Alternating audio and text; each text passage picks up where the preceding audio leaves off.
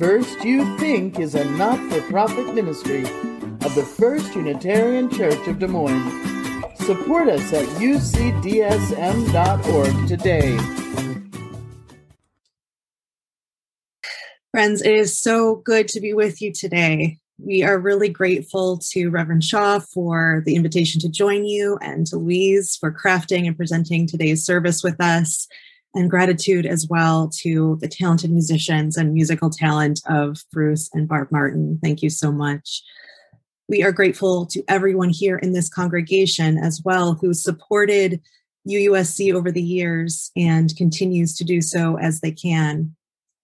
And First Unitarian, you have our thanks for being part of UUSC's Congregational Accompaniment Program for Asylum Seekers, or CAPAS, now. Thank you for all the ways you're living out your Unitarian Universalist values in the world in service to justice. For many of us, these last few years, and this last year especially, seem to be an endless litany of one crisis after another climate forced displacement, assaults on human rights, a deadly global pandemic. As these events and more transition from acute to chronic we must remember that going back to business as usual is not an option. Not if we seek to live up to the values we espouse and create a world with more justice, a world where everyone's needs are met. This is a world built on love, a liberatory love that creates beloved community, the kind of love that allows us to stay in the struggle until everyone is welcome, everyone is whole, everyone is free. This is what we're being called to now in so many ways co creating a beloved community that looks to partners, not saviors, that looks to justice, not the status quo, a community that reaches toward life, not harmful ideology. Dr. Cornel West reminds us that justice is what love looks like in public. And justice is central to the beloved community we are trying to create. Justice, as it is conceived of in much of American society, is often thought of as something separate from us, an impartial system, perhaps, or an objective ideal that somehow resides outside of human bonds. In reality, though, relationship is at the core of justice. Justice is co created between people and between communities. This means that justice is foundational to forming the beloved community. Author Rachel Naomi Remen describes justice work as service. She writes, When you serve, you see life as whole. When we serve in this way, we understand that this person's suffering is also my suffering, that their joy is also my joy. We may help or fix many things in our lives, but when we serve, we are always in service of wholeness being in service of wholeness. I love this phrase. And this idea is also found in the words of Australian Indigenous activist Lilla Watson when she says, If you've come here to help me, you're wasting your time. But if you've come here because your liberation is bound up with mine, then let us work together. Activist and author Adrienne Maree Brown speaks to this when discussing emergent strategy, as she did in the video we just watched. Emergent strategy is the practice of looking to instances of right relationship in the natural and human worlds and following their example. We see this in the movement for Black Lives, where leadership is intentionally diffuse and organic, drawing on the wealth of experience and gifts that are inherent to the community itself. Far from diluting the power of the movement, this model of mutual support, affirmation, and challenge strengthens it. The movement is creative and resilient, having the agility and flexibility to meet the needs of the moment when those needs are growing and changing daily. And these grassroots leadership models also provide the space for the moral imagination necessary today. This mutually supportive, morally grounded and imaginative community based leadership exemplified by the movement for Black Lives is what Brown points to as the animating force and redemptive power of justice work today. It is the foundation of beloved community. It is life reaching towards life. The Unitarian Universalist Service Committee, or UUSC, is also a part of this journey, one that has shifted our work from charity to justice, from depending on a few key leaders to centering grassroots partnerships and leader full movements. Founded in 1940 in the response to the rise of Nazism in Europe, UUSC began as a mission by a Unitarian minister and his wife, Waitstill and Martha Sharp, who traveled to Prague in order to do what they could to get as many Jews and political dissidents being targeted by the Nazis to safety. As the years went on, the Unitarian Service Committee, which later became the Unitarian Universalist Service Committee, expanded its global work sending aid to places around the world facing humanitarian crisis. Over time, our human rights work began to focus on more systemic justice issues, shifting to a model of partnership with grassroots organizations led by those most affected by injustice. Today, our work focuses on climate force displacement, crisis response, and migrant justice. And while these initiatives may seem unrelated at first glance, they are at their core all interconnected. These issues are about the right to security within our homes, the right to restore our homes when they've been ravaged by natural or human made disaster, and the right to seek new homes elsewhere. It is this last right, the human right to migrate, the right to seek asylum, that inspired the UUSC program called the Congregational Accompaniment Project for Asylum Seekers. This collaborative accompaniment program, also known as CAPAS, is a profound way to journey with and shelter people who are somewhere in the US asylum process. Anti immigration rhetoric, cruel enforcement policies, and the near complete dismantling of the US asylum process has been escalating in recent years, but this is in no way a new phenomenon. A new federal administration does not automatically mean that things will improve for those attempting to migrate to the United States. For instance, in 1994, the US government began implementing an immigration policy they called prevention through deterrence. This policy relies on increasing restrictions at checkpoints and militarizing populated areas along the US Mexico border. This forces migrants to attempt to travel through inhospitable and often deadly mountainous de- desert landscape if they wish to enter the United States. Approximately 9,000 migrants are believed to have perished through this prevention through deterrence policy since it was implemented in 1994. And this is just one tiny sliver of the ways our country makes it nearly impossible to migrate here safely or legally. Within this context of immigration and justice in our country, many people, both within and beyond migrant communities, have been looking for new ways to change this system.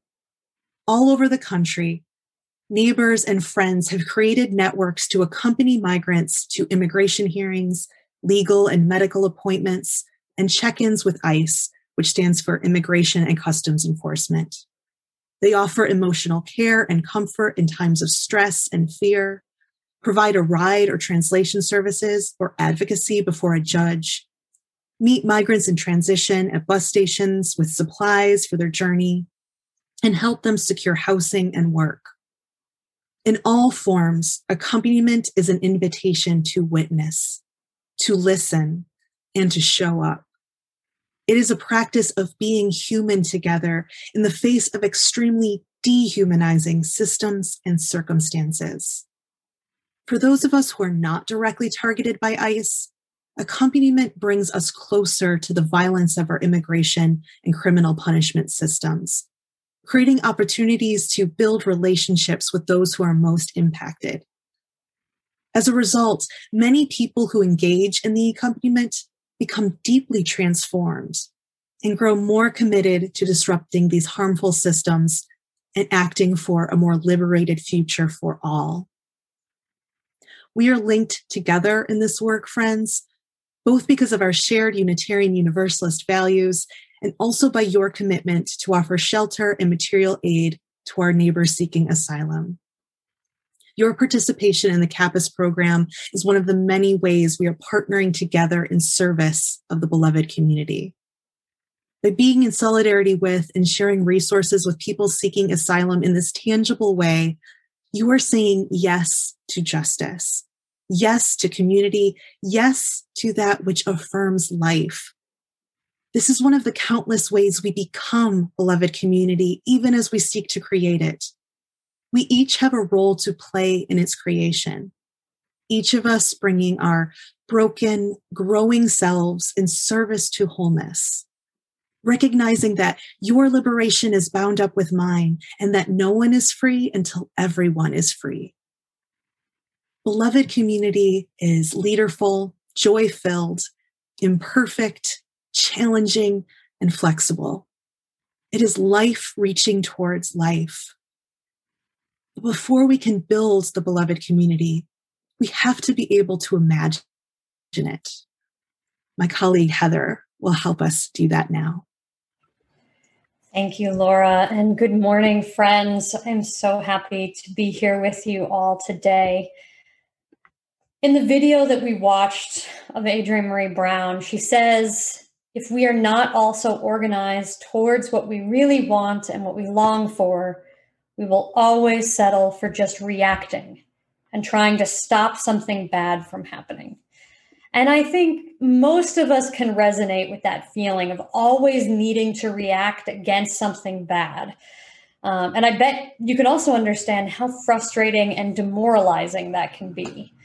So, if we want to do our justice work more effectively and more faithfully, we have to have a vision of the world we want, not just the world we don't want. So, as Laura said, that is what I'm going to work on with you today. We're going to start imagining what the beloved community actually looks and feels like to each of us. So, with that, I invite you into a brief visioning practice. So, I, I ask you to settle your body into a comfortable position. Maybe that means grounding your feet to the floor like the roots of a great oak tree. Maybe that means relaxing your head and letting your chin dip down a bit so that your head, your brain is closer to your heart. Maybe that means leaning your head back as if your, your head really is in the clouds of imagination, as they say. Maybe it's something completely different. And if you're comfortable doing so, close your eyes or soften your gaze as you take a deep breath in. And as you release that breath, notice your muscles. Are they clenched from worry, as mentioned in Vahavta? Take another deep breath in. And as you release the breath slowly, try to unclench them. Keep breathing. Loosen, loosen, baby. You don't have to carry the weight of the world in your muscles and bones. Let go, let go, let go. Loosen, loosen, baby. You don't have to carry the weight of the world in your muscles and bones. Let go, let go, let go. Loosen, loosen, baby. You don't have to carry the weight of the world in your muscles and bones. Let go, let go, let go. Now, in this hopefully more relaxed state, imagine that we have made it.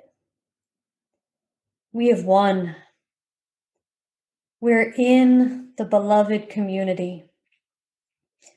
There is no war, no poverty, No borders, no prisons. Bring yourself into that future time when we have arrived and we are together.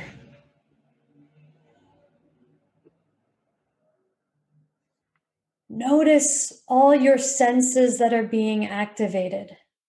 They may be different for each of us. Do you see something? Can you hear noises, sounds? Is there a smell? What do you taste? Can you feel something?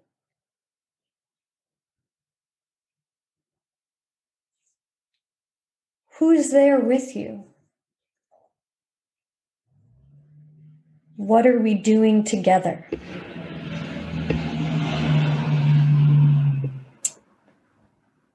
Take a deep breath in as you continue to notice this internal beloved community. Slowly breathe out.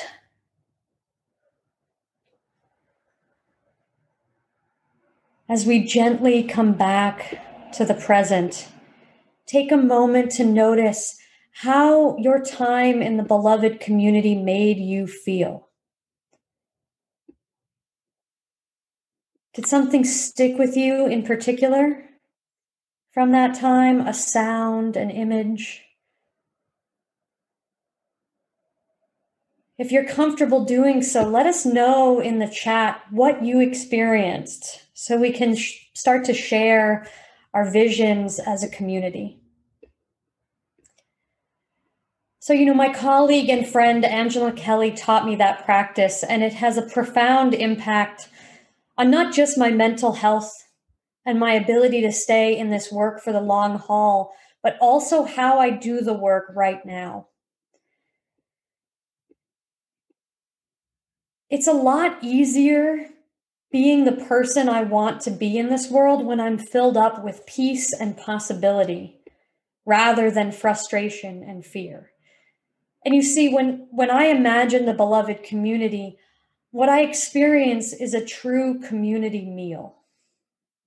Food plays a very large part in my life. I love to feed people, I love trying new foods, and I love to connect with people over meals. This is a general trait of my family. Uh, we often return from vacations and spend the first hour of describing said vacation just talking about the food we ate. And as I do this practice, I'm brought back to that place, that community meal, where I know that the food we are sharing tastes like the joy of no one knowing that no one is hungry, that sparkling taste, as mentioned in the reading earlier. That the laughter I hear sounds like true liberation, a type of laughter that can only be heard when no one is behind bars. And that the people I'm with feel like home because I know everyone else in the world has shelter. Just talking about it now with you all fills me with a sense of peace and brings tears to my eyes. I miss that world, even though I've never physically been there. So, when I'm struggling with all the injustices in the world and feeling overwhelmed and like I have to respond to all of them, or feeling like nothing I do can ever make a real difference, I go back to that place I connect to this touch tone I have of it, which is the sound of clinking forks and knives on plates. I let it wash over me. And I ask myself, what will get me closer to that world? How am I different when I'm in that place? And how can I start living that way in the here and now? What is my work to do? The work that combines my passions and my skills that gets us all closer to the beloved community. By keeping that vision close at hand, I know that whatever direction I decide to go in, whatever work I do, it will get me to the same place, and that all the trials and tribulations along the way will be more than worth it. So now I ask you, how will you get to your vision of the beloved community as individuals and as a community? We hope that in our time together today, we've inspired your imagination, that you've learned something, and that you will continue to join us in building the beloved community through CAPAS, through other programs. And we're ex- very excited to see how we can continue pra- to practice together, living in the world we long for right now. Amen. And let it be so.